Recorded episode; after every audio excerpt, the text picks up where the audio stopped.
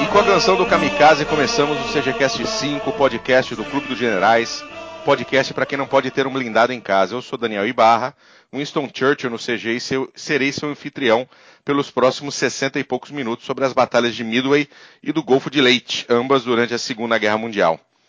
Lembrando que o Clube dos Generais é um grupo de debates de história militar e você pode nos encontrar na web pelo www.clubedosgenerais.org, na nossa fanpage no Facebook, facebook.com.br Clube dos Generais, temos Twitter também, arroba Clube Generais, e nosso grupo no Telegram, CGCast. Mas vamos lá, vamos apresentar nossa mesa permanente, ele que tem seu QG na bela ilha de Nossa Senhora do Desterro, carinhosamente conhecida como Florianópolis. Ele é o nosso cozinheiro mora, adora uma ração de campanha, uma sardinha defumada. Glênio Madruga, nosso August von Mackenzie. Bem-vindo, Mac. Senhores, muito obrigado por mais uma oportunidade de conversar com vocês aqui. Pessoal ouvinte, obrigado por estar de novo online. Sempre um prazer. Maravilha. Ah, aproveitando o nosso próximo debatedor residente, ele tem seu QG em São Caetano do Sul. É jornalista, psicanalista, pedreiro de Lego, fã do Justin Bieber, José Antônio Mariano, nosso Holland Smith. Bem-vindo, Fuzi. Semperfi, bem-vindos a todos, obrigado por mais uma manifestação de carinho, amor e amizade que você tem por mim ao fazer esse tipo de apresentação. Vamos conversar a respeito disso algum dia. Então tá bom, domingo, domingo que vem. O nosso convidado de hoje tem seu QG na aprazível Toledo, no Paraná. É designer, está finalizando o seu curso de Direito, está no CG há 16 anos e a gente ainda não sabe por quê. Alexandre Zilk, nosso Félix Steiner. Bem-vindo, Félix. Obrigado, obrigado, Daniel. Obrigado, Bu. Obrigado, rapaz da mesa. É um prazer estar aqui hoje. Maravilha. Mac, agora é sua. Quais são, quais as suas curiosidades da história militar de hoje?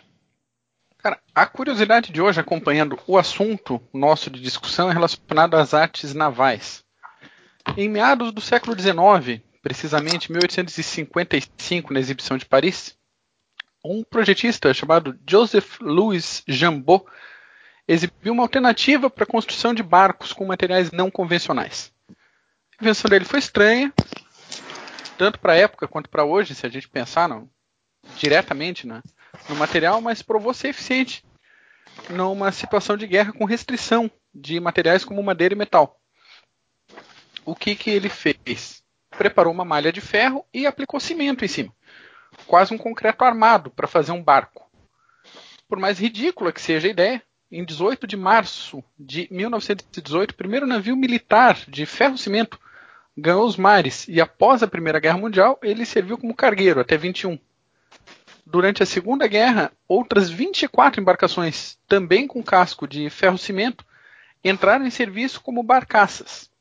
Algumas delas eh, atuaram durante o desembarque na Normandia, ó que legal para ter um barco de concreto na Normandia, transportando munição e combustível. E no Pacífico, elas tiveram a função de cargueiros refrigerados para levar suprimento para as tropas. Eram, eram, eram barcos, eram navios de onde, Mac? Quem construiu? Eram americanos. Americanos? Americanos. Aham. O... Vou colocar, a gente vai colocar aqui o link de um vídeo, de um vídeo em inglês, que tem a construção de um barco civil usando essa técnica de ferro-cimento. Embaixo ali da, da onde a gente dá o play pro podcast. Bem legalzinho o vídeo, curtinho, bacana. Bacana, bem legal.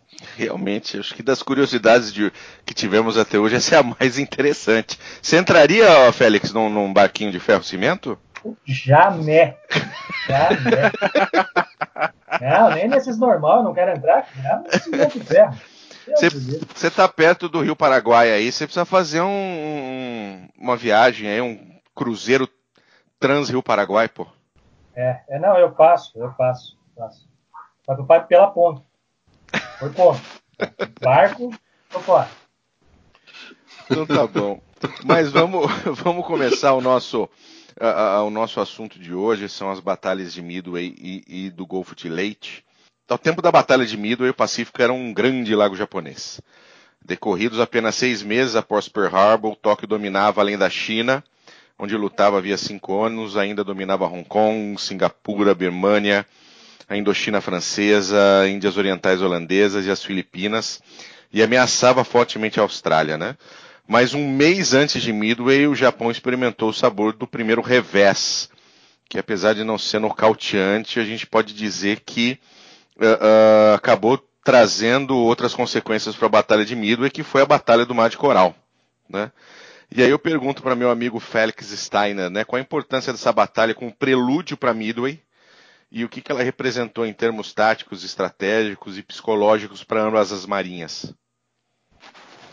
Bom, assim, Bu, é, para começar, eu, eu não acredito que tenha sido assim uma derrota é, é, japonesa. Tá? Para mim, para mim ainda foi uma vitória tática japonesa, já que os danos, os danos infligidos aos americanos foram maiores que os japoneses sofreram. Tá? Foi uma maior tonelagem, né? Olha, né, quando a gente olha para a sequência das batalhas, Midway, depois Leyte, dizer que os americanos levaram vantagem não, não é não é absurdo, tá?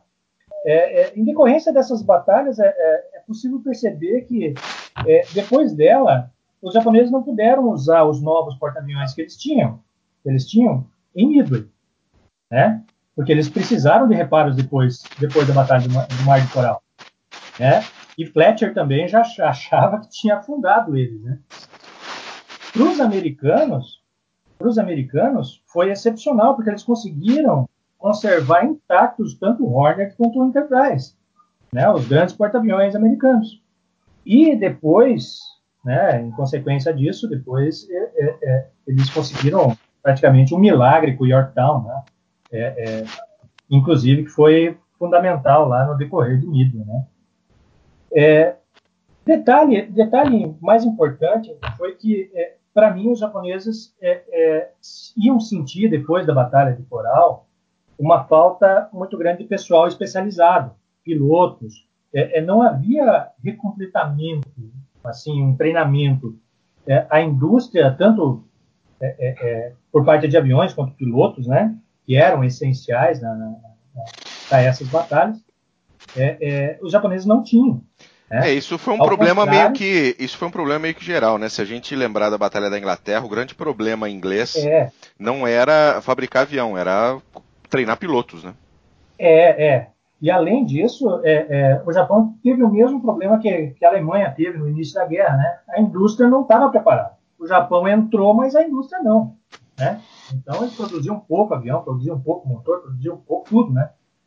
Além, além de que é, é, toda essa confusão gerada foi também questão do, por questão de recurso. Né? Queriam, queriam fazer a guerra, mas não tinham recurso para isso. Né? É, mas e da parte, da parte tática, estratégica, é, eu acho que a questão mais importante é ver o que, o que os comandantes de, de, ambos os lados aprenderam com a Batalha do Mar Coral. É, me parece que o Fletcher nesse momento, entendeu melhor o que foi a batalha, para daí adotar medida para enfrentar os grandes navios de linha japoneses. É, porque é, nessa época, nessa época, é, os americanos estavam em reparos, só fazia seis meses aí de Pearl Harbor. Não conseguiam transferir, transferir grande parte da, da armada para outro lugar. E, né, enfim, Midway viu o que sobrou né, dos, dos, grandes barcos é, é, americanos, né? Então, nesse ponto, o Fletcher entendeu a batalha e adotou as medidas corretas para enfrentar esses navios japoneses. Porque é, é, Coral foi essencialmente porta-aviões contra porta-aviões, e a superioridade aérea é, é ia, ia, e deveria e ditou todas as regras do, dos próximos combates. Né? Sim. Então, Sim. Fletcher sabia que ele não podia deixar, né, nesse ponto, na questão tática, é, os navios de grande porte japoneses se aproximarem, entrarem em alcance de tiro, né, para atacar no Midway. Então essa foi a lição que ele, que ele aprendeu, que ele aprendeu, né? Quanto aos japoneses, os japoneses no começo me parece que não entenderam tão bem, tão bem. Eles davam muito valor, muito valor aos barcos de linha, os grandes barcos, Yamato, Musashi, né, os grandes coraçados É, né? E não entenderam que a partir de coral, a partir de coral, o que iria mandar é a superioridade aérea. Quem, quem venceria a guerra no mar seriam os aviões. Então É. essa, essa É, Fuzi, você tá- você- eu tô vendo é que você tá louco pra coisa. entrar aí. não, Deus. Bora. Pode entrar não tranquilo, não. Fuzi. Posso entrar na boa assim? Então tá Pode, bom. pode. É, eu não sei, Steiner, se os japoneses achavam ou criam muito claramente que a era dos supercoraçados, embora eles tivessem esses dois grandes nomes que todos conhecem, se eles criam nisso é, piamente. Porque se você recua um pouquinho no tempo, logo depois de Pearl Harbor, aliás, Pearl Harbor já mostrava isso, que a superioridade aérea, o volume de ataque aéreo contra os, contra os navios era muito claro.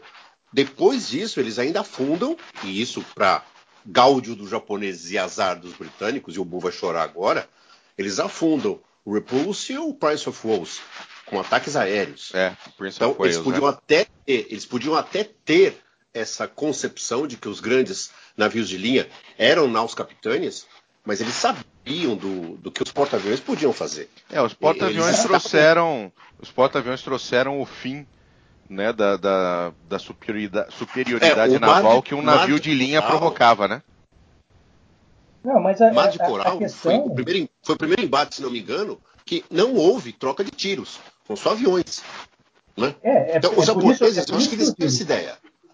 É, eles poderiam até ter a ideia, mas eles não tinham os meios. E- tá? Então, eles não tinham eu- os meios. Eles perderam eu- muito em coral. Então, eu acho que eles tinham acreditavam. Os japoneses, eu acho que eles acreditavam que eles, é, lutando contra o tempo, porque eles tinham um curto espaço de tempo para conseguir o que imaginavam conseguir, eles é, achavam que eles tinham que dar golpes certeiros, rápidos. Toda batalha dos japoneses na Segunda Guerra, pelo menos no começo, eram batalhas decisivas. Mar de Coral deveria ser, mar, deveria ser, porque a partir de Mar de Coral eles se estabeleceriam muito claramente com uma ponta de lança, um punhal enfrentado, um punhal é, é, dentro do coração da Austrália. Essa, é, essa, era uma da, essa foi uma das grandes vantagens, uma das grandes vitórias estratégicas dos norte-americanos. A ameaça à Austrália foi afastada com, com coral. E os japoneses, pela primeira vez, experimentaram, pouco depois de Pearl Harbor, é, o volume e a, e a capacidade de combate dos norte-americanos. É coisa, você- coisa que eles não tinham. É, mas, então, quando você diz que eles não preparavam, eles não tinham pilotos, isso é algo crônico que vai acontecer ao longo da guerra, mas que vai ficar muito evidente em Midway. Em Midway fica muito evidente, eles Sim, perdem sim. grandes partes em Midway. Em Coral eles perdem, mas eles ainda conseguem se recompor. Agora, é, é muito interessante isso, porque além disso que você falou, você tem toda a razão nessas considerações a respeito do que, que cada armada é, aprendeu a partir de Coral.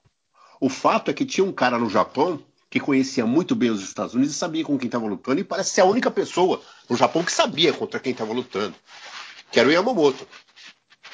Então, Sim, sim. quando acontece, quando o coral acontece, é, ele sabe que ele tinha que ter ganhado, não conseguiu, e ele sabia que era questão de tempo e pouco tempo para que o peso material americano se avolumasse.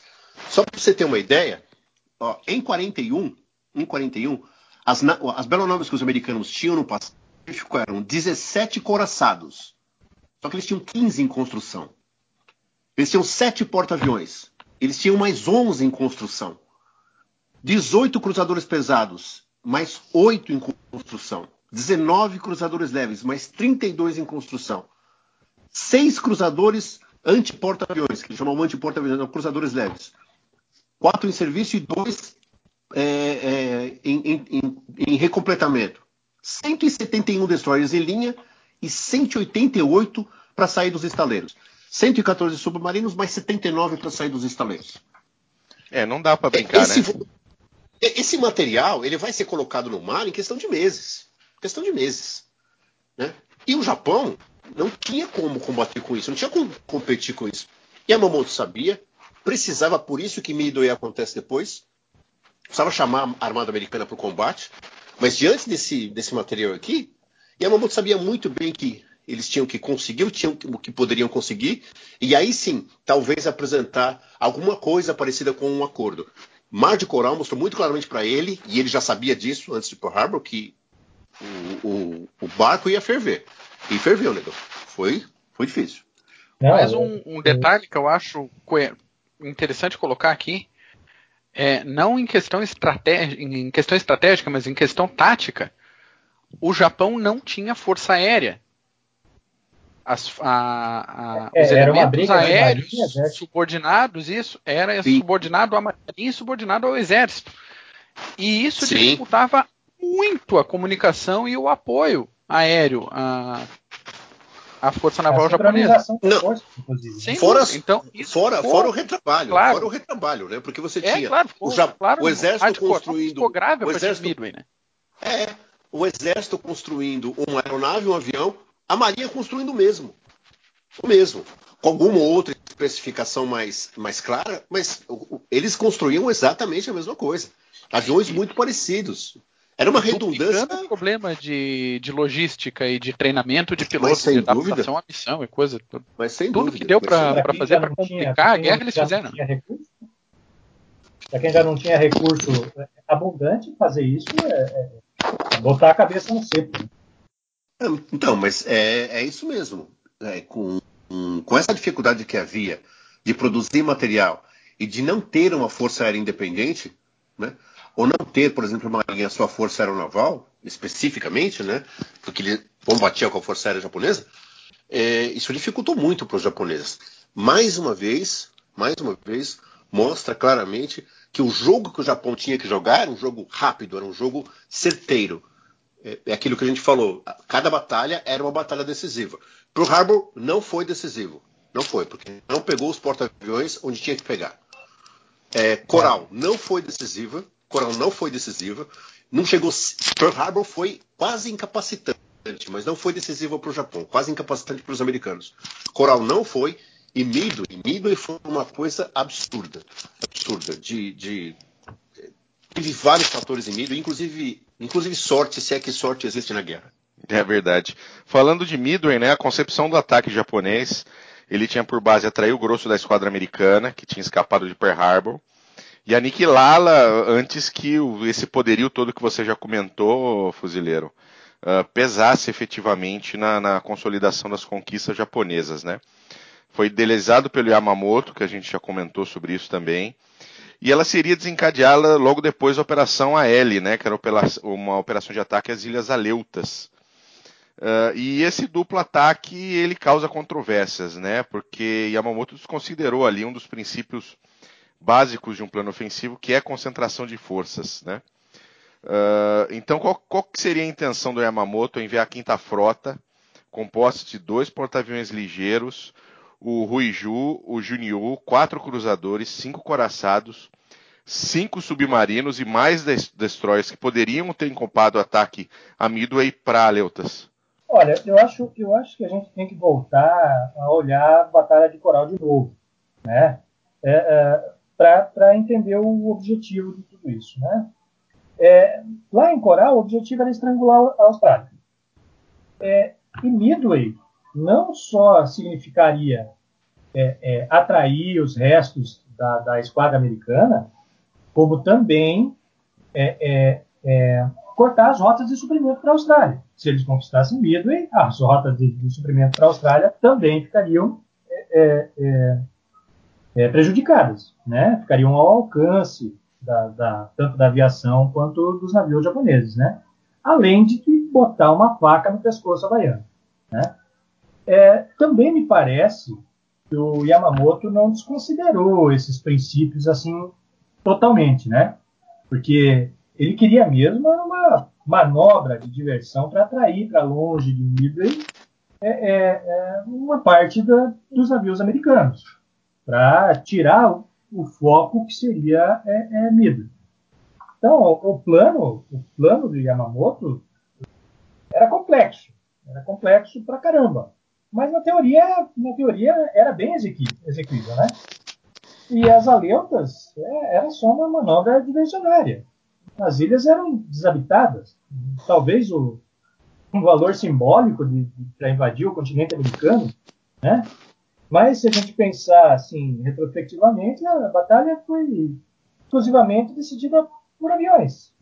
E o acréscimo em aviões, que é a esquadra do, do o, o, o, Zaya poderia crescer, era no máximo de 80 aviões. Porque no frigir dos ovos eu não vejo como eles poderiam influenciar na decisão da batalha. É, a gente sabe que, que é, é, os americanos conseguiram colocar em Midway, entre porta-aviões e, e, aviões baseados no atual mesmo, algo em torno de 420 aviões, inclusive com fortalezas voadoras. Né? Os japoneses conseguiram, no máximo, 320 aviões. Então, é, é, essa manobra diversionária é, é, é, se tivessem, se os porta-aviões estivessem é, junto com a esquadra principal, não vejo, não vejo como influenciaria sobremaneira o resultado final dessa da batalha. É, veja, é, é muito esquisito que um homem como Yamamoto, que concentrou e concentrou muito bem as forças contra Pearl Harbor, fizesse uma manobra dessas. É, ainda que ele mandasse, ele mandou dois porta-aviões. E ainda que ele mandasse um número muito inexpressivo de aviões para as Aleutas, tanto o Ryujo quanto o Juninho, se esses porta-aviões estão na, na, força de ataque do Nagumo contra a Midway, ele não ia só entrar com 80, ele ia entrar com mais aeronaves. Não, não. O, o, esses, então, dois, a, esses dois, eles tinham 80 aviões. Era esse então, o problema que Coral trouxe para eles. Ok, ok. A dificuldade okay. de aviões. Mas de qualquer então, forma, de qualquer forma, não, não iam conseguir influenciar tanto. De assim. qualquer forma, Steiner, de qualquer forma, Steiner, esse, essa manobra, do, essa manobra do Yamamoto é, foge realmente à ideia de concentração de forças, sobretudo no momento em que ele aposta mais uma vez todas as fichas dele no lugar. Achar que as forças americanas iam ser atraídas por um monte de terra de ninguém, porque as aleutas eram, eram nada. Por que, que ele, ele manda Rossogaya para lá? É, para dispersar forças americanas, ok. É, para dali ter um, uma ponta de lança para atacar o continente americano, duvido. Ameaçar a Rússia, ameaçar a Rússia, porque as aleutas estão a, a meio caminho da Rússia. É, me foge a ideia de que Yamamoto achasse realmente que isso podia não fazer falta, a menos que ele tivesse uma ideia é, sobremaneira pife a respeito da esquadra americana. Ele sabia não, que, que não era o caso, né? O que não era o caso. Ele sabia o que os americanos eram, ele sabia do que os americanos podiam fazer. Ele já havia experimentado isso em coral. Então, se eu sou, eu não sou, mas se eu fosse, eu concentraria tudo que eu tivesse ali. Ali. É claro que é, a batalha se desenvolveu de uma forma absolutamente complexa. Mas dispersar as forças desta forma me foge realmente um pouquinho a ideia de que é, nós estamos disputando uma batalha muito decisiva e o objetivo não era nem Midway. Embora Midway estivesse a meio caminho da Austrália, como você disse, o objetivo não era esse.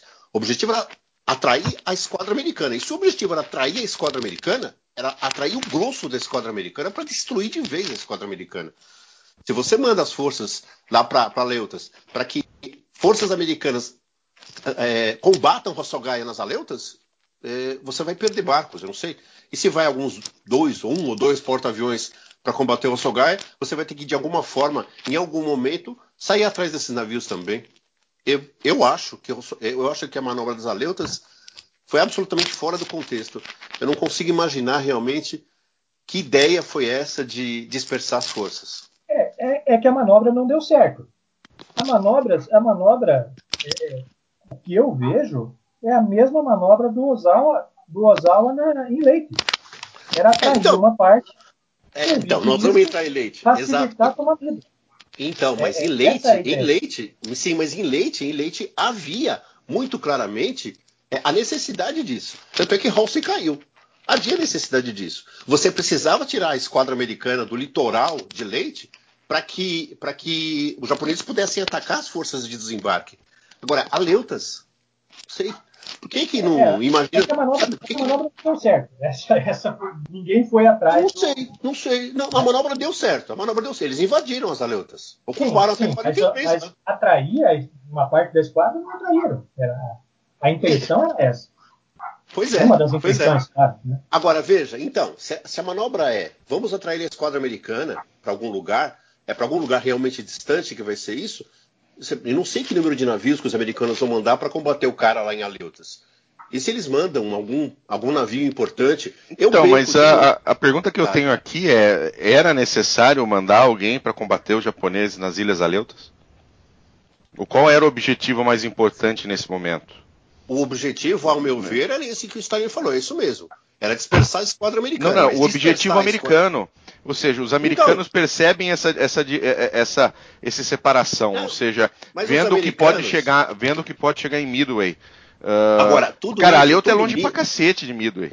Mas, mas, mas, mas, Bull, mas, Bull, mas, Bull, o que a gente tem que ter em visão é, retrospectiva agora é que os americanos decifraram o código da Marinha Japonesa. Sim, então eles sim. sabiam o que, que a Leuta significava. Não significava nada.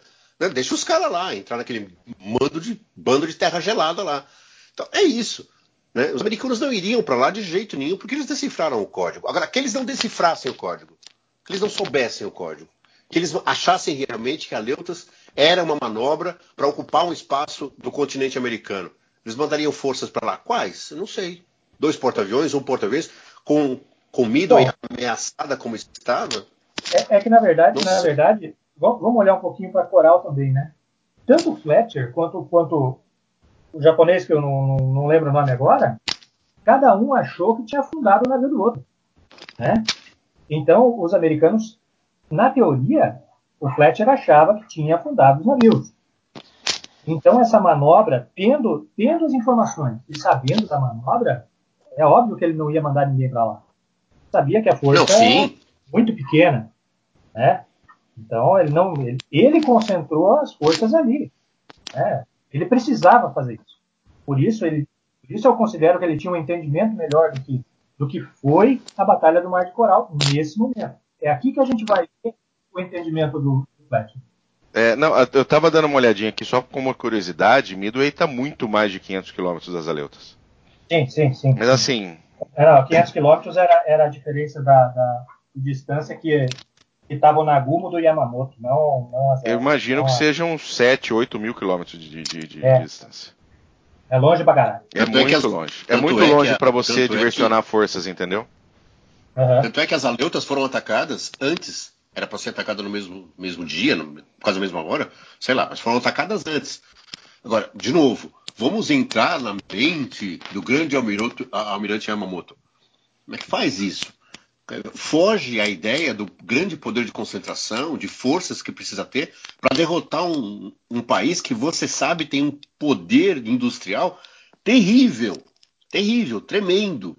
Então, atrai o grosso da tropa, porque eles, apesar de coral, o ânimo das tropas japonesas era muito grande. Os caras estavam no auge estavam né, na ponta dos cascos. Atrai a formação americana para um lugar importante, Midoiera, e derruba os caras. Derruba os caras.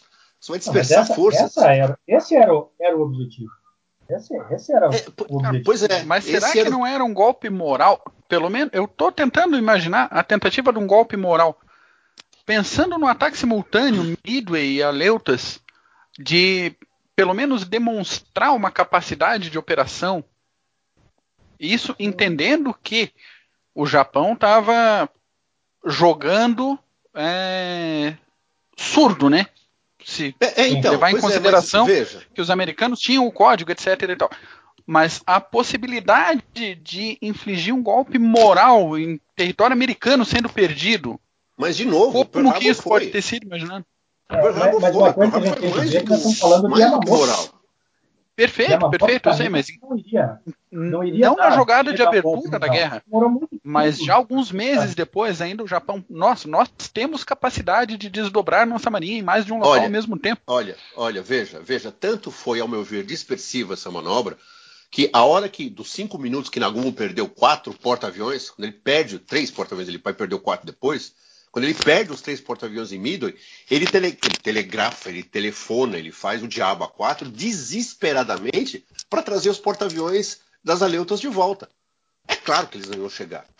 Né? Mas, de novo, você tem seis porta-aviões, mesmo que contasse que eu já tivesse morrido, você tem porta-aviões, concentra sua força de porta-aviões e aplica uma derrota, uma, uma derrota desastrosa para os americanos. Desastrosa dispersar forças dessa forma hum, não me pareceu muito conveniente. É, falando, o, Mac comentou essa questão do código né, de comunicação. Uh, uh, os americanos tinham decifrado os códigos militares japoneses, né? E isso facilitou muito, né, no sentido do que se podia esperar e de como se preparar para o ataque, né? E, mas mesmo que o código não fosse decifrado, o Midway era um objetivo estratégico e ele seria alvo de atenção em algum momento dos japoneses, tá? Uh, e aí, como explicar que a força de Nagumo, ao ser lançada ao combate ao atol, estivesse intacta, com nenhum arranhão em seus navios, às 5h25? E às 10h46 já tinham perdido quatro porta-aviões. Nós estamos falando aí de, em quatro horas, uh, praticamente toda a força uh, aeronaval japonesa acabou. É, né? Nagomo, vai pra, Nagomo, Nagomo vai para Midway com a missão básica e precípua de destruir a esquadra americana. Nós estamos ameaçando Midway, a esquadra americana vem proteger Midway e nós destruímos a esquadra americana. Né? É, é, claro que se a esquadra americana não existe, e aí entra Coral, nós japoneses achávamos que, tinham, que tínhamos a, ah, aplicado uma derrota decisiva aos americanos em Coral, é, nós atacamos as ilhas. Nós vamos atacar as ilhas. Então eles atacam as ilhas.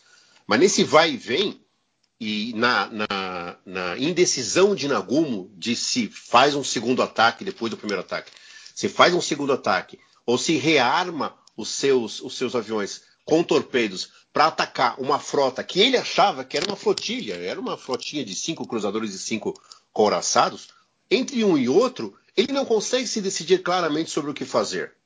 E é colhido de chofre pelos aviões do, do, do, do Yorktown, se não me engano, que era o, o, o, navio que eles achavam que tinham derrubado. É, o grande, o grande ponto aí, é, o que me parece, parece até ser simples, até muito simplório, né? Uh, os americanos viram primeiro os japoneses do que os japoneses viram os americanos. Então no, eles no, tiveram no, uma vantagem tática muito grande naquele momento. Então, mas aí, aí que você pega a força de, do carisma e da liderança da formação dos japoneses. Nagumo não era um grande almirante. Não era. Era um bom almirante. Um almirante médio. Mas é, junto com ele estava Minoru Genda, que foi o cara que fez Pearl Harbor. Né? Genda estava doente, estava na enfermaria, com febre, mas mesmo assim, depois de algum tempo, ele conseguiu sair da cama e dar as instruções para o Nagumo, dizer o que ele achava. E o que ele achava? Ele achava que tinha que atacar as ilhas. O que ah, era é. contrário, o que era contrário à ordem inicial de Nagumo de atacar as forças americanas, atacar a marinha americana. É, você está falando da troca da, da, da, dos, dos, reservas dos porta-aviões do Nagumo uh, de torpedos para bombas, né? De, de, de, Que é nesse momento, é, General é nesse Purpose. momento, é nesse momento, é nesse momento que as forças americanas colhem de surpresa os porta-aviões japoneses. Nessa fase de transição, se o Nagumo tem um pouquinho mais, talvez, de decisão, né, de empenho, talvez ele tivesse é, lançado, sua, lançado seus aviões, colocado seus aviões no ar, mesmo que fosse para atacar Midway, mas é, salvado algumas aeronaves. Foi, foi dilacerante a, a derrota em 5, 15, 20 minutos que os japoneses tiveram. É, assim, eu só vou voltar um pouquinho é, é para porque não foi só o código que, que facilitou esse, esse, esse entendimento da, da, do que seria, do que seria e quando seria o ataque, né? Mas eu volto a falar do entendimento do Fletcher lá na Batalha de Coral, tá? Eu, eu, eu, fico insistindo nisso porque é, ele sabia que com o que ele tinha ali na esquadra e no atol, ele precisava se reforçar. E ele foi reforçado. Além do que, eles tinham, no atol, eles tinham, se eu não me engano, eles tinham um radar. Conseguiram aqueles primeiros equipamentos de radar que confundia pombo com avião, mas tinha. Né? É, é, e, o, e, o, e o Fletcher sabia, sabia que ele precisaria atacar a frota do, do, do, do Nagumo antes de, de, de as, as, peças de grosso calibre tá, chegarem perto em, em, em, distância de tiro. Tá? É, então, é, é, logo pela manhã do dia 4, do dia do ataque, né, os aviões que, que eram baseados lá no atol, eles identificaram já os, os porta-aviões japoneses. Né?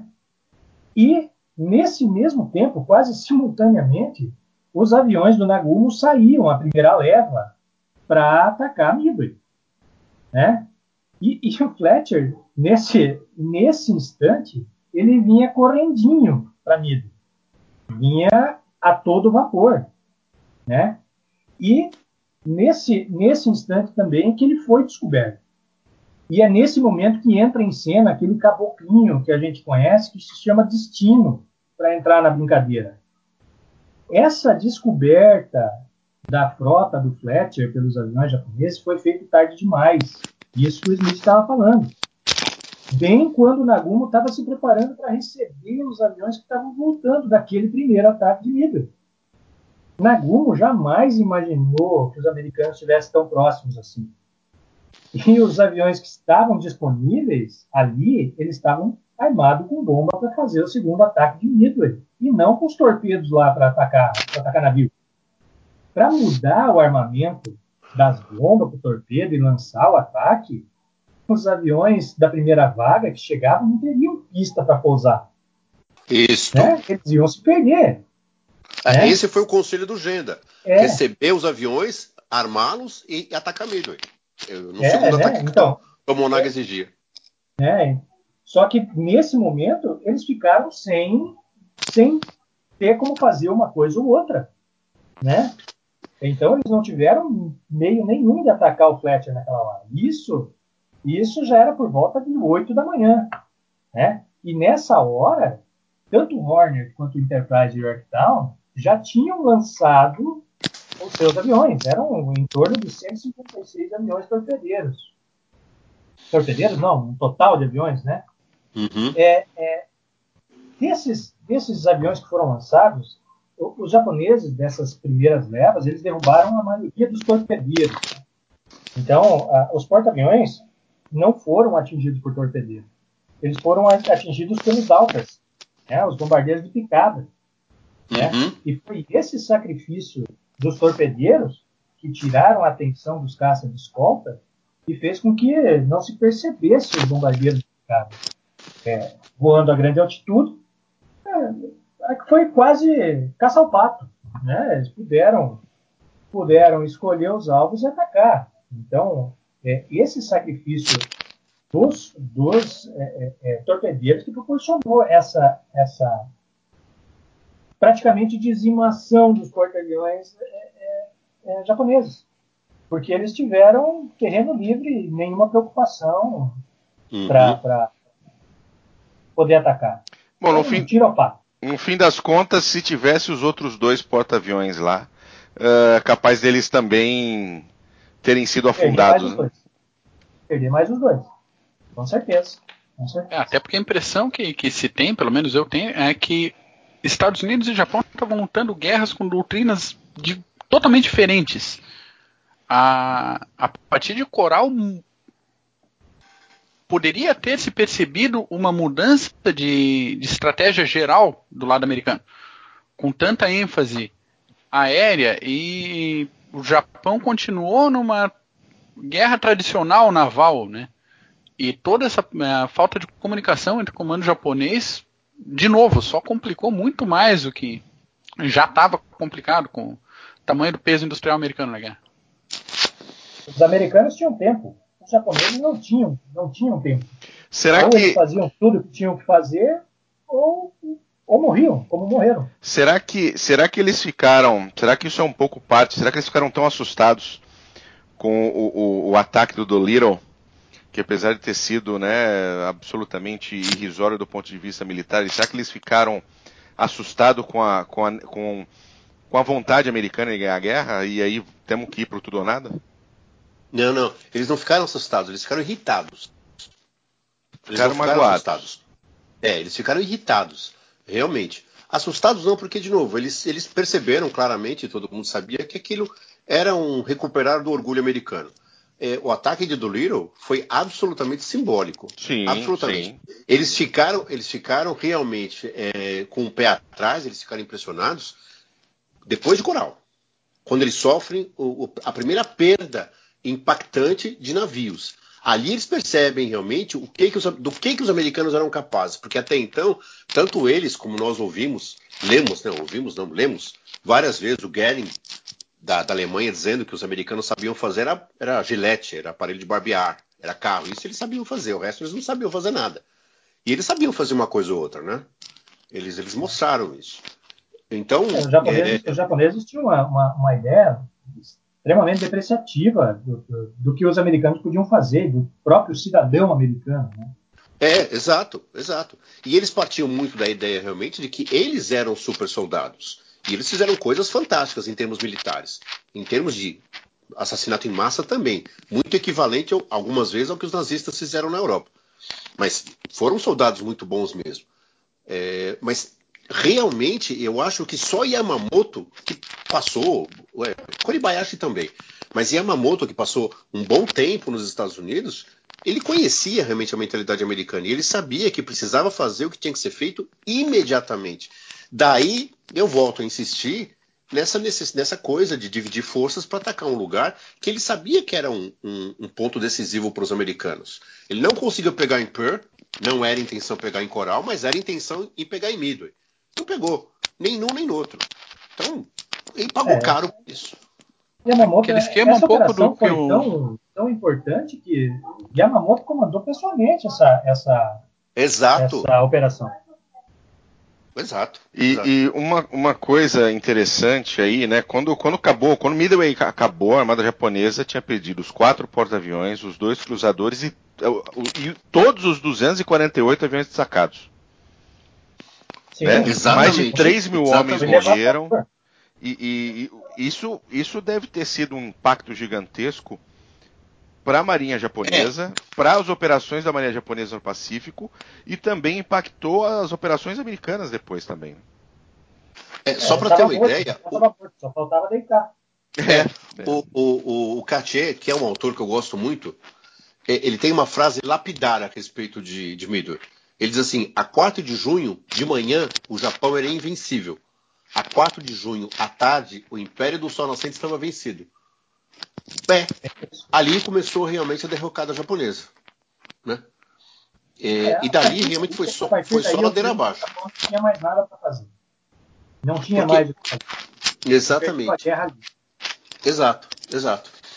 Alguém com algum bom senso naquele país, neste momento, com ainda a frota e com ainda conquistada várias posições no Pacífico, talvez colocasse a cabeça no lugar e quem sabe, embora o Código Bushido não permitisse isso, a gente sabe, mas é, em nome da pura estratégia, inclusive da estratégia política, recuar um pouco as suas forças e se defender. Porque claramente a partir dali, e isso ficou mostrado inclusive em Guadalcanal logo depois, os americanos partiram para o ataque e nunca mais perderam a iniciativa.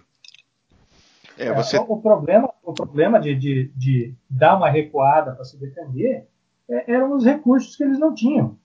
É, no final da guerra, eles estavam abastecendo os navios com petróleo bruto. Exato, exato, mas veja. Exato.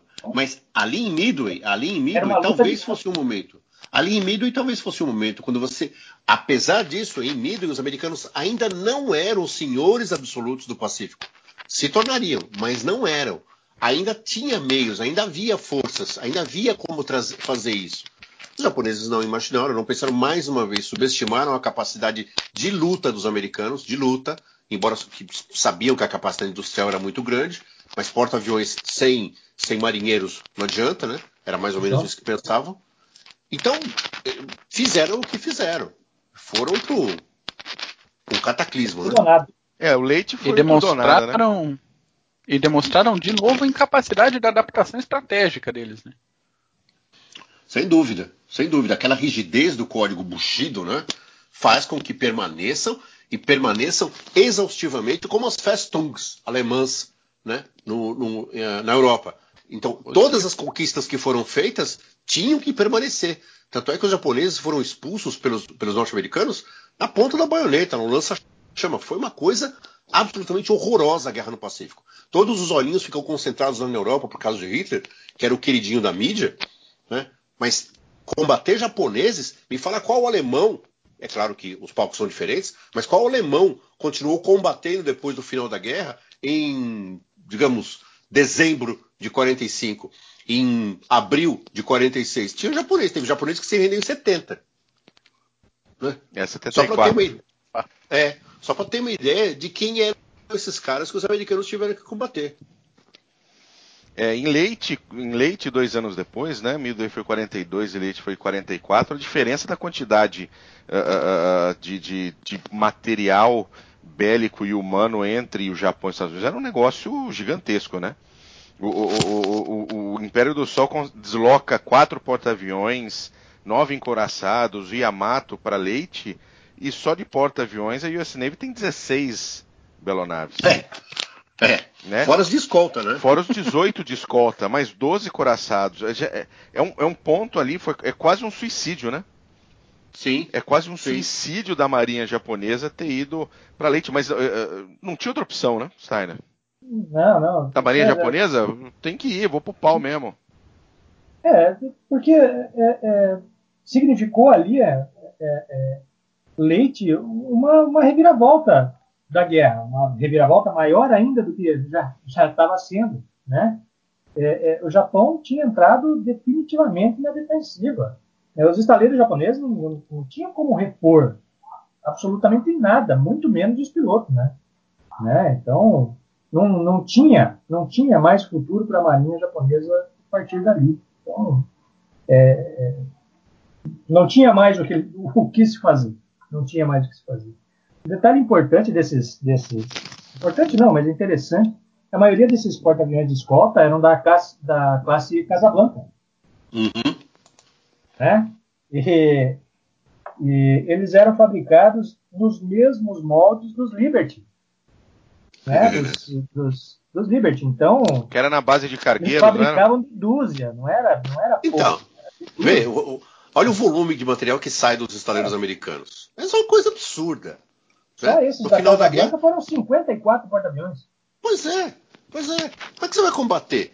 Né? Não, não. Em algum momento, em algum momento, ninguém, da mesma forma que nós falamos em algum, em algum momento nos outros SejaCast, alguma mente lúcida no Japão não parou para pensar que, obviamente, o fim era, era evidente, que era absolutamente inumano continuar combatendo desta forma.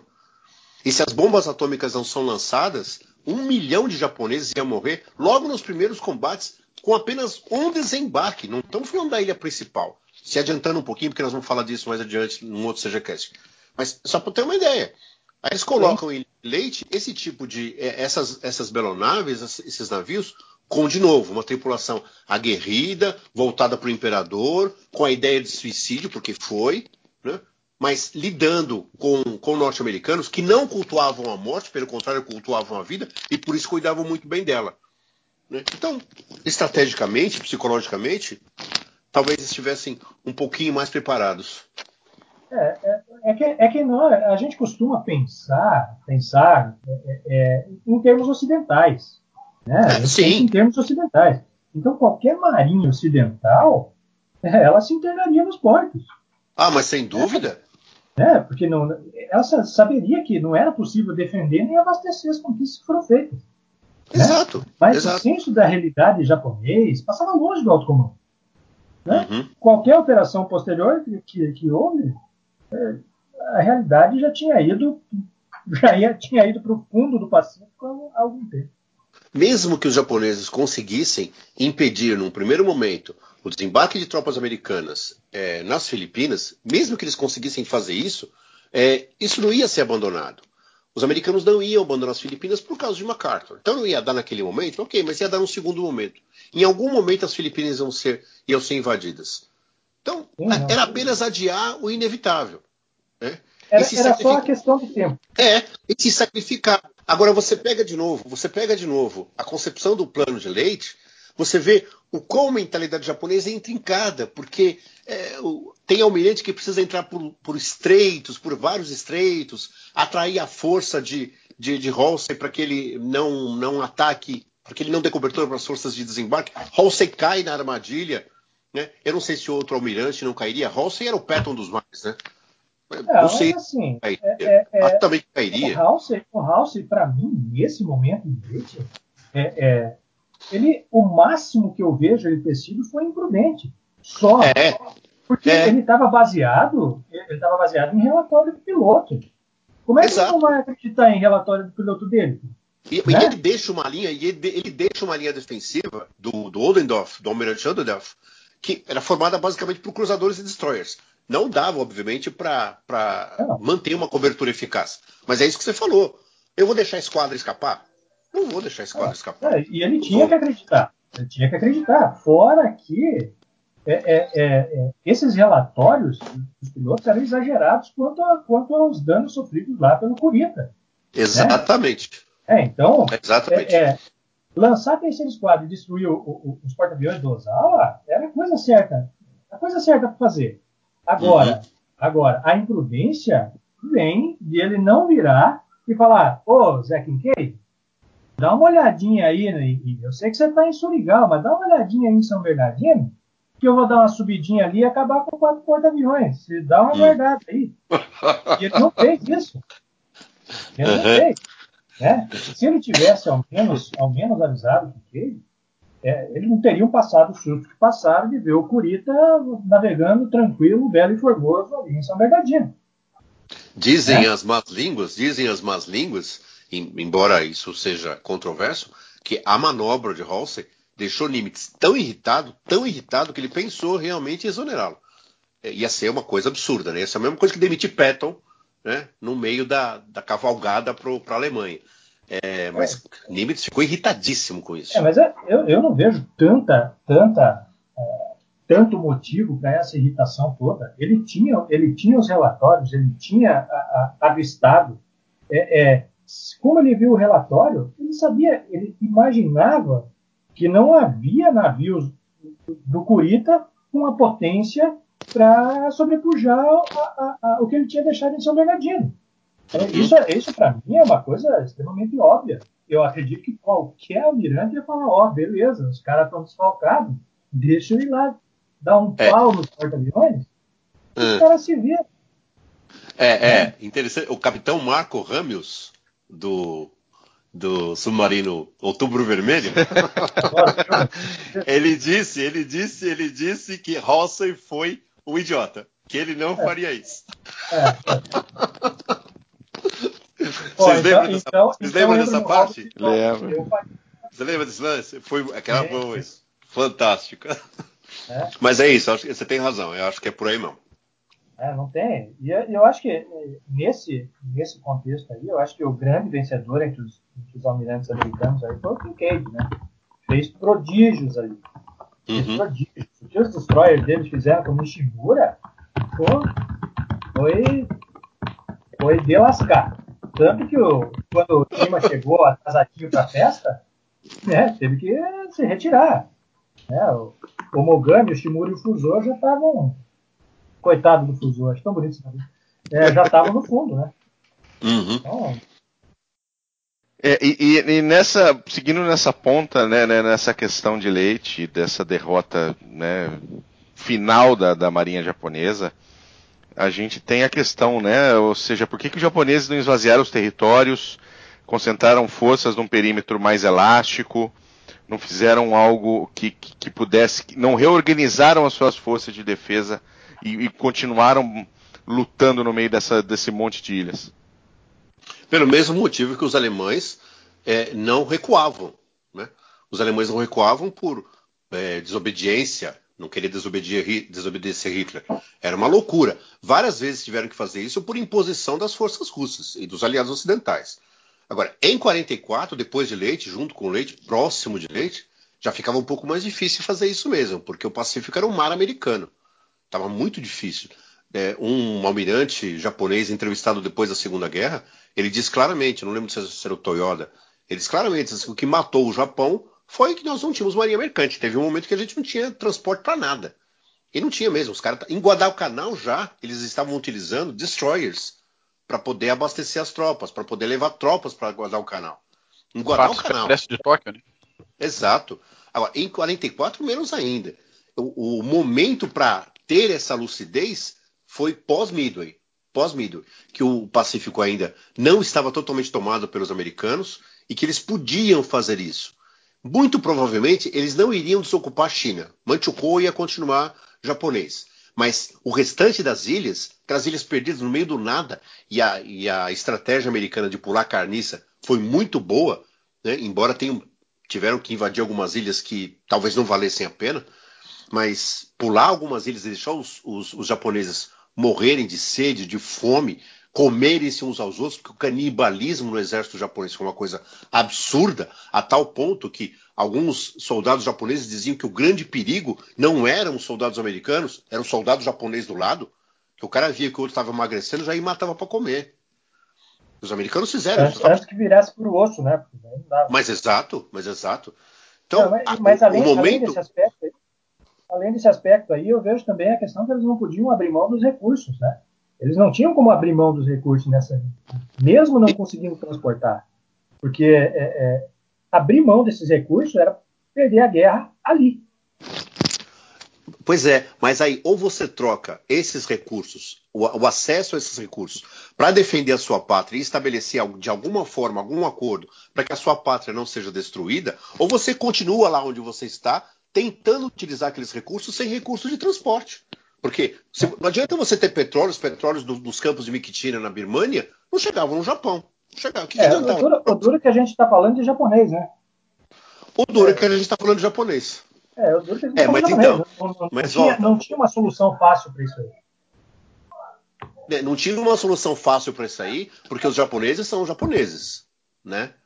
Porque se você tem um pouquinho de amor à sua pátria efetivamente e quer poupar seu povo, depois de aventuras escabrosas como essa que eles fizeram, o ideal realmente seria recuar, falar foi mal pelo estrago, mas aqui no Japão ninguém vai entrar, valeu? Não, continuaram. É, seria, seria o, o ideal a fazer, mas é, dentro, dentro de toda a cultura japonesa, isso, isso não iria acontecer nem, nem e nunca. Dentro da, e dentro da cultura alemã? É, mas é, aí é, é, é, é mais medo da consequência. Eu, eu não consigo colocar no, nesse mesmo patamar aí os alemães. Eu acho que eles se assemelham nesse, nesse ponto de vamos resistir até o fim, vamos tornar o nosso país um imenso, uma imensa pira incendiária. Conseguiram. É, bom, consegui, consegui. É isso. Não, e, e, você tem ainda em leite, né, os kamikazes. Uh, né, quando você chega ao ponto de que uh, um, soldado, muitas vezes crianças, né? Jovens, adolescentes estão dispostos a morrer por algo, né? Pelo imperador, por seja lá o que, e jogam o seu avião em última consequência contra, um, contra o seu inimigo, é um. A gente, a gente não pode pensar com o nosso pensamento uh, ocidental, judaico-cristão opressor, entendeu? É, não é, dá, né? A mentalidade é totalmente diferente com relação à morte, né? Então, é, era muito mais aceito até com um certo nível de orgulho, né? É, morrer pela pátria causando o maior estrago possível no inimigo. Mas a, a, o kamikaze, o kamikaze mais burrinho, mais tontinho, mais estúpido, sabia que estava indo para uma causa perdida. Ah. Mesmo ele, mesmo ele. É. Então, assim, uma coisa é você se sacrificar achando que você de alguma forma pode beneficiar a sua pátria. Outra coisa é você se sacrificar por absolutamente nada. É claro que ele não achava isso, mas em algum momento você, essa coisa aqui vai feder de qualquer forma. Né? Não vai ter jeito. Não vai ter jeito. É, acho, acho, que o grande é. responsável que... nesse momento, o grande responsável nesse momento é o imperador japonês. É o Hirohito, que só vai se manifestar no final da guerra. Porque é, se ele põe o pau na mesa e fala assim, vamos parar com essa, essa, essa bagunça, talvez ele tivesse conseguido realmente poupar mais vidas. É, mas, é, mas o Hirohito era acho... muito podado pelo alto comando do exército é, mas foi, da marinha. Mas foi, mas foi o Hirohito, mas foi o Hirohito que em última análise realmente forçou a, o tratado de paz. Foi ele que aceitou a rendição incondicional. Tanto Sim, é que depois, ele sofreu depois um golpe. em cima, né? Teve que então, baixar dois cogumelos para quietar a crista do, do pessoal do exército da marinha. Disso, precisou disso, precisou disso, né? Se ele fosse o imperador um pouquinho mais atuante, e nesse momento eu concordo com alguns veteranos britânicos que se recusaram a, a comparecer ao funeral do Hirohito, como é, vários é, dignatários britânicos foram, se ele tivesse alguma consideração um pouquinho maior pelo povo, ele teria pensado nisso quando a coisa já estava fedendo. Né? Iam fazer o quê? Iam depor o imperador? Não podem. Não podem depor o imperador. É claro, e é, é, de novo, sintomático da absurda incapacidade de adaptação estratégica, tanto do exército quanto da marinha japonesa. Pegar o resto de piloto, o resto de equipamento que tem e, e começar a jogar em cima da, da marinha americana, não, e de uma marinha americana, isso a gente está falando de 44, com uma capacidade industrial muito mais do que provada, ainda se considerando que eles estão sustentando dois frontes. Sustentando dois frontes, mandando material até o último dia de guerra para a União Soviética, a Inglaterra, Exato. a França e a Itália Sim. colaboracionista. Fora Exato. o despacho de, de material para os grupos de resistência na Europa. Ninguém, na China, inclusive, quem material chinês, material americano na China era uma abundância, que aliás foi parar na mão dos vietnamitas depois. Então, é, Sim, ver o tamanho de volume e, e, e, ter que jogar o resto de recursos em cima, não, não tem cabimento estratégico. É, é, é, muita cegueira, principalmente do comando da Marinha, apesar de umas figuras como Yamamoto, como o, o Lidelhard fala, é não saber e às vezes até eu tenho a impressão de não querer saber o que passa do outro lado da colina, né? Vão, é seria fechar a visão em cima, em cima daquilo ali que é pré-definido desde 35 na primeira invasão da China e querer uhum. tocar desse jeito até a exaustão completa e absoluta da pátria. Isso é um absurdo. Seria interessante, seria interessante é, é, fazer uma, um, uma visão aqui de futuro, tentar entender qual seria o papel de Yamamoto se ele não tivesse morrido nos tempos finais de guerra. Será que ele teria algum peso? Será que ele conseguiria mobilizar algumas forças para falar, meu, tá vendo, tá dando exatamente o que eu falei que ia dar, um parar por aqui? Será que ele conseguiria? É, é Não. Eu acho que não. não. Eu acho que não. não. não. Desistir da conquista, desistir da guerra, aceitar a consequência. É, para a cultura dele, japonesa era vergonha, não era uma opção. Pelo menos uh, para o alto comando, né? a, a minoria realista, a gente via que a esmagadora superioridade americana, tanto material quanto pessoal, seria impossível de deter. Então, eu acho que isso é, é fora de questão de, de, de, é, eles, de eles conseguirem aceitar isso. É, eles pediram boné realmente quando é, até para eles a, as perdas foram extremas, né? É, e, é, intenção, precisou, verdade, de, e precisou de, de, armas nucleares para poder fazer isso. E, na Mas... verdade, o plano, o plano era transformar, transformar a invasão numa coisa sangrenta a tal ponto que houvesse é. condição de, uma, de alguma é. negociação.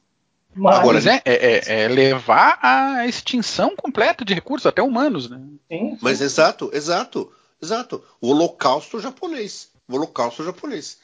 Né? um absurdo isso. Mas era exatamente isso que eles procuravam. Agora, eles achavam realmente que se os americanos e os britânicos, né, e talvez, até simbologicamente, os franceses, se eles desembarcassem nas ilhas, por mais baixas que eles tivessem, e eles teriam muitas baixas, depois de chegar no quintal dos caras, depois de chegar no território deles, eles iam recuar. Depois que eles invadem uma das principais ilhas, eles falam assim: não, morreu muita gente, vamos parar por aqui. Não ia, negão. Não ia, não ia, não ia. Mas a gente. Qual, qual, que, qual que era a estimativa do, do, do Bradley para a invasão japonesa? De mortes americanas que ele estava calculando? Ah, e, não, só, de, só da invasão numa ilha, que não era Hokkaido, acho que era Honshu, era pelo menos 600 a 700 mil baixas. Mortes. É, que eram as, as, mortes. as, primeiras ilhas metropolitanas, né? Exatamente, mortes. É. Um, um, um, aviso disso, um exemplo disso, foi o que aconteceu em Okinawa que eles combateram até o último homem mesmo. Bom, eles fizeram isso em todas as ilhas. Mas você imagina no território metropolitano japonês, 600 mil. Os americanos não perderam 600 mil homens em três anos de guerra na Europa. É, se, eu não me engano, se eu não me engano, Bradley disse depois que era uma previsão um tanto quanto exagerada, mas... Mas mesmo que fosse um tanto quanto exagerada, de civis, claramente os japoneses iam perder um milhão. Ah, brincando. Eles estavam preparando, eles estavam preparando homens, rãs, para ficarem em abrigos é, é, no mar, para assim que as tropas passassem, assim que os, os navios passassem, eles lançassem cargas suicidas contra os navios. Eles estavam preparando a sua população com bambus. Então, eles estavam preparando a população. Ia ser um holocausto realmente. Os americanos iam entrar, iam se ferrar também, iam conquistar da mesma forma. Porque uma vez entrando lá dentro, você não abandona. Eu não vou lutar o que eu lutei durante três anos para chegar no Japão e falar, ah, cansei, não vou. Não, não dá. verdade, E, o- verdade. e outra- outros dois é, pontos, né? As Purple Hearts encomendadas para essa ofensiva estão sendo distribuídas até hoje. Tem Purple Heart pra cacete ainda pra, pra sair. Pois, pois As é. de hoje em dia são do mesmo lote que foi encomendado para invasão japonesa. Não, É, não pois é. Foi, na verdade- fazer Purple Heart mais. A gente, a, gente, a, a gente causa espécie para as pessoas, e talvez até para o amigo ouvinte que esteja, esteja ouvindo, a gente causa espécie quando a gente fala que Hiroshima e Nagasaki foi uma bênção para os japoneses, e foi, na boa, foi, foi.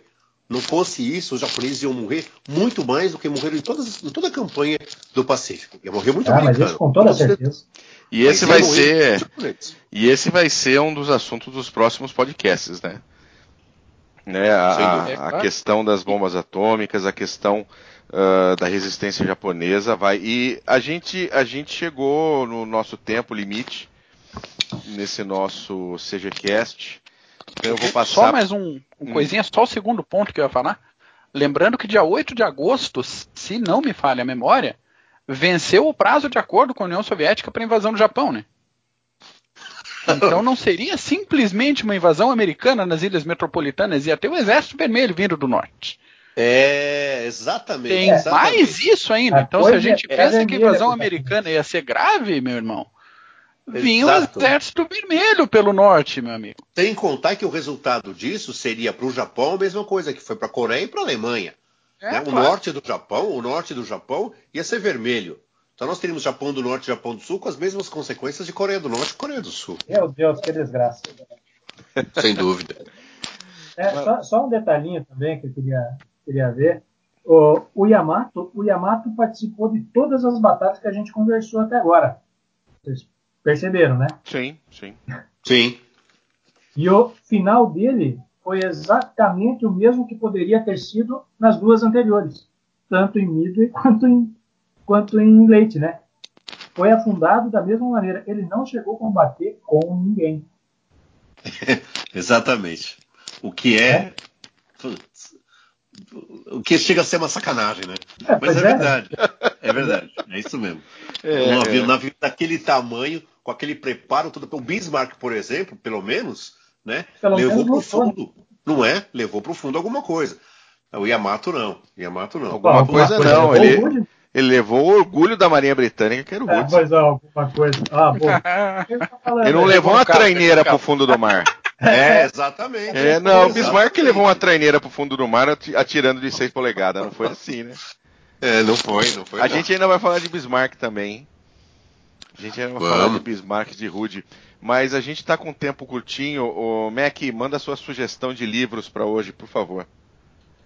Mando, mano. Ah, primeiro de hoje, The Admirals, Nimitz, Halsey, Lee e King, da Back Bay Books, livro de 2013, 608 páginas, de Walter Bornemann.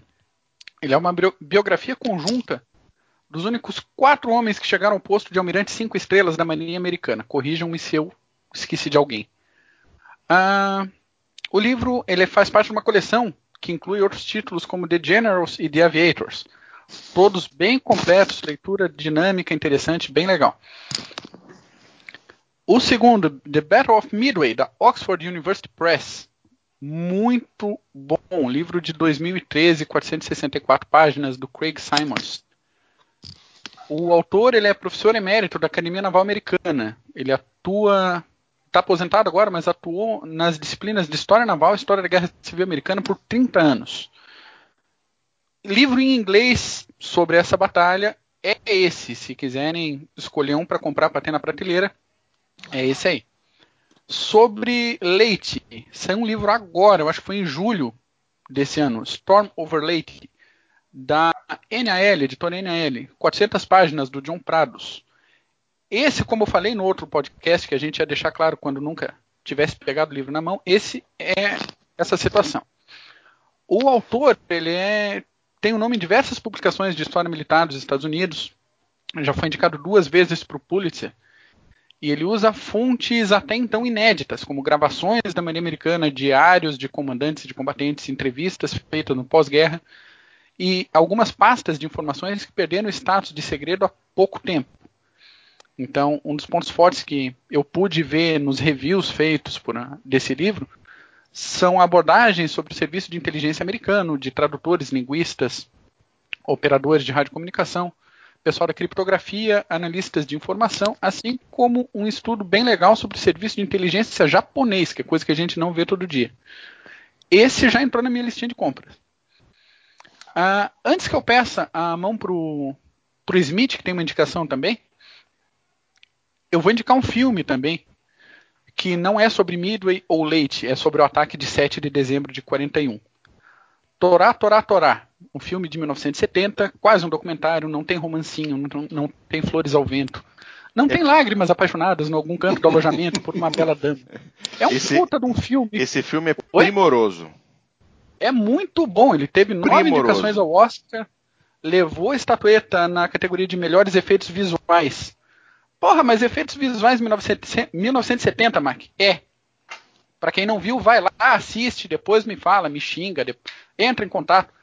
O capitão de mar e guerra, o Minoru Genda, que o Smith falou durante a, o podcast, ele foi consultor técnico na produção do filme. Só. Opa! Então, compensa demais, pena, né? demais ver esse filme. É muito bom. Eu mesmo. tenho na minha DVD Teca aqui. Ele é um ah, dos legal. preferidos. Vamos conversar sobre ele no encontro nacional. Smith, você tem uma referência em português que eu esqueci. É, mas você sabe qual que é? É Midway, daquela coleção Flamboyant, que é uma coleção muito boa. Eu tenho vários deles aqui. É muito boa. É, antes da gente entrar, em, entrar no ar, eu havia confundido os, os autores. Eu havia confundido os autores com o livro Zero, As Asas Japonesas na Guerra.